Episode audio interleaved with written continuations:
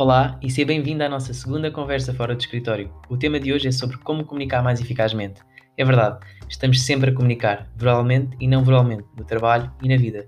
No trabalho, em reuniões e apresentações, e na vida, em conversas entre casal, com a família e amigos. E em todos os momentos de comunicação que temos, quer queiramos, quer não, dificilmente conseguimos passar a 100% a mensagem que queremos, porque há sempre algo que, sem nos apercebermos, se perde pelo meio durante o processo e que na verdade poderia ser muito importante. Faz lembrar aquele jogo do telefone estragado que brincávamos em criança onde a mensagem inicial, 3 a 4 crianças depois, já levava um sentido totalmente diferente. Por isso é que se diz que falar é fácil, mas que comunicar não é. Como é que podemos então esperar que nos percebam, que nos ajudem ou até convencer alguém se a mensagem que comunicamos não foi bem passada, não foi bem percebida ou seguiu incompleta? Por isso, hoje vamos falar dos 4 hacks que eu utilizo para tomar o processo de comunicação mais eficaz. Então, quais são as 4? Hack número 1. Procure estabelecer uma ligação não verbal com o interlocutor. Hack número 2 Adapta o discurso pela forma como a pessoa absorve a informação, entre o que vê, ouve e sente. É que número 3. Durante a conversa, obriga-me a focar na mensagem-chave como se só tivesse 20 segundos de bateria no telemóvel. E hack número 4. Dou sempre uma estrutura à conversa, a começar com o tema, o porquê do tema e o que podemos fazer depois na prática. De volta ao hack número 1 sobre estabelecer uma ligação não verbal. Já pensaste que às vezes, no trabalho e na vida, te sentes bem na presença de uma pessoa, mesmo sem falar com ela, e menos bem com outra que nunca te fez mal nenhum? E que se calhar elas até provavelmente sentiam o mesmo?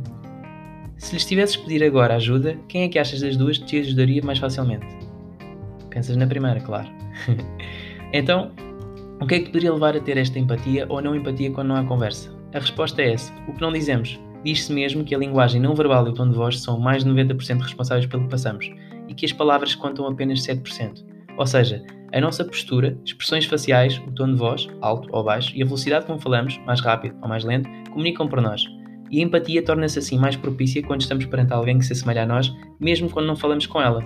Assim, podes escolher deixar isso ao acaso e criar empatia natural com quem é parecido contigo, e sabes agora que te podes adaptar a quem é diferente quando o contexto assim o exige. Podias estar numa entrevista com alguém que fala devagar comparado contigo, ou até podias estar a tentar fechar uma parceria com alguém que tem um tom de voz mais baixo comparado com o teu.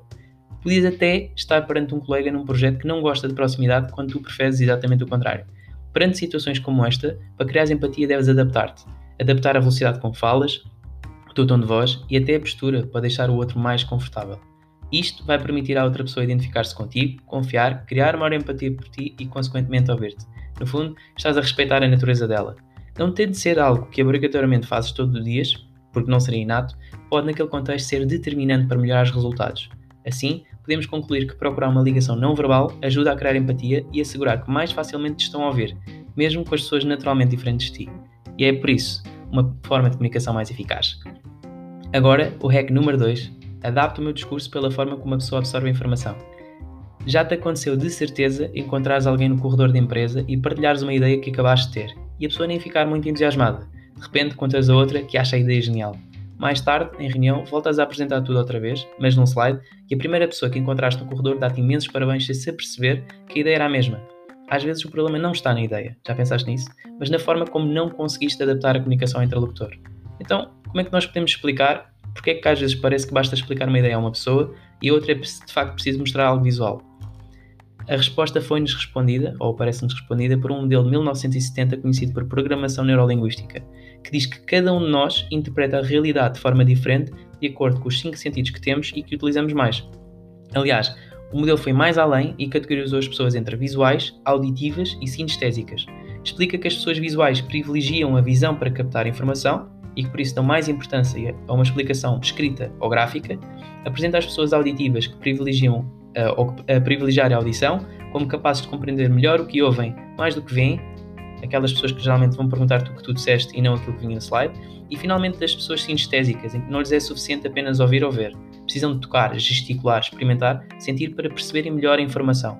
Sendo verdade que todos utilizamos os três sistemas para absorver a informação, o modelo sugere que existe apenas um predominante, e é por isso que às vezes basta explicar uma ideia para uma pessoa auditiva, mas para outra é preciso mesmo fazer o tal slide. Por isso, antes de colocarmos a, ou colocares a tua ideia em causa, certifica-te que transmitiste de a forma certa para quem decide. Saberes qual o teu sistema e o dos outros, que consegues ver através de questionários na internet, permite fazer uma adaptação para facilitares a tua comunicação. Por exemplo, podes perfeitamente dizer a mesma coisa de três formas diferentes para os três sistemas. Pegando um exemplo futebolístico de uma equipa que acaba de marcar um gol. Para uma pessoa visual, terias de dizer algo como viste aquele gol? Para alguém auditivo, dirias: ouviste o estádio depois daquele gol? Para alguém sinestésico, sentiste aquele gol? Concluindo, adaptares o teu discurso à forma como a pessoa absorve a informação permitirá reduzir a, tua, a perda da tua mensagem e é assim mais uma forma para uma comunicação mais eficaz. E agora, o hack número 3. Durante a conversa, foco a mensagem-chave como se só tivesse 20 segundos de bateria. É verdade, diz-se que temos 30 segundos para causar uma impressão. Eu acredito que na comunicação temos até 20 segundos para passar uma mensagem. Na tua vida profissional, tens momentos únicos onde os teus diretores, colegas, membros da tua equipa estão ali para te ouvir e de repente tens tanta coisa para dizer, muito trabalho para mostrar e tu na verdade merecias mesmo dizer tudo. Mas o que tu não sabes é quanto tempo é que eles têm para te ouvir. Consciente, porque podem ter outras reuniões no meio, ou inconscientemente, porque as pessoas na verdade desligam. Por isso, se em cada conversa só tivesses 20 segundos antes do teu telemóvel desligar para dizeres algo, o que é que dirias? O que é que passaria a ser a tua prioridade? Para conseguires, seja lá, desbloquear o tema, ajudar ou até motivar alguém.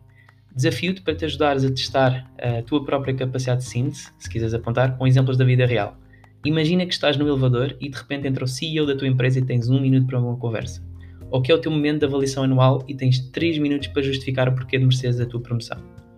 Ou, até numa apresentação geral, foste chamado para apresentar um slide a mais de 100 pessoas sobre o teu departamento.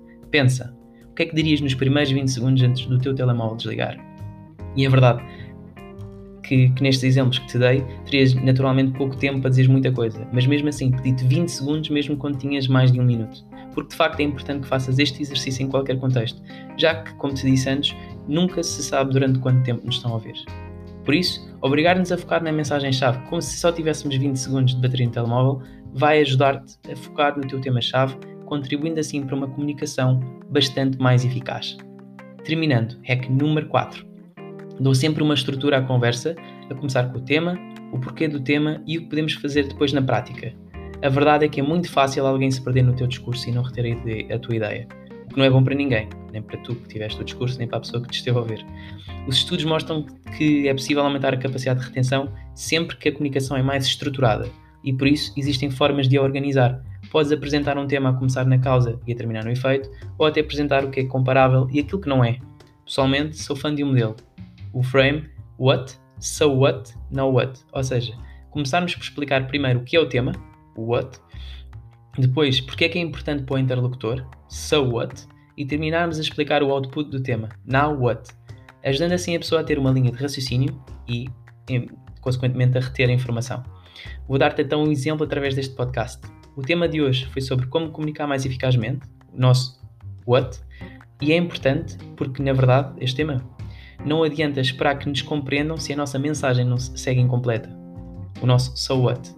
Para conseguirmos dar a volta a isto, partilho contigo os 4 hacks para tornar então a comunicação mais eficaz. O nosso now what. São eles: estabelecer uma ligação não verbal para permitir criar uma empatia e assegurar que mais facilmente estão a ver.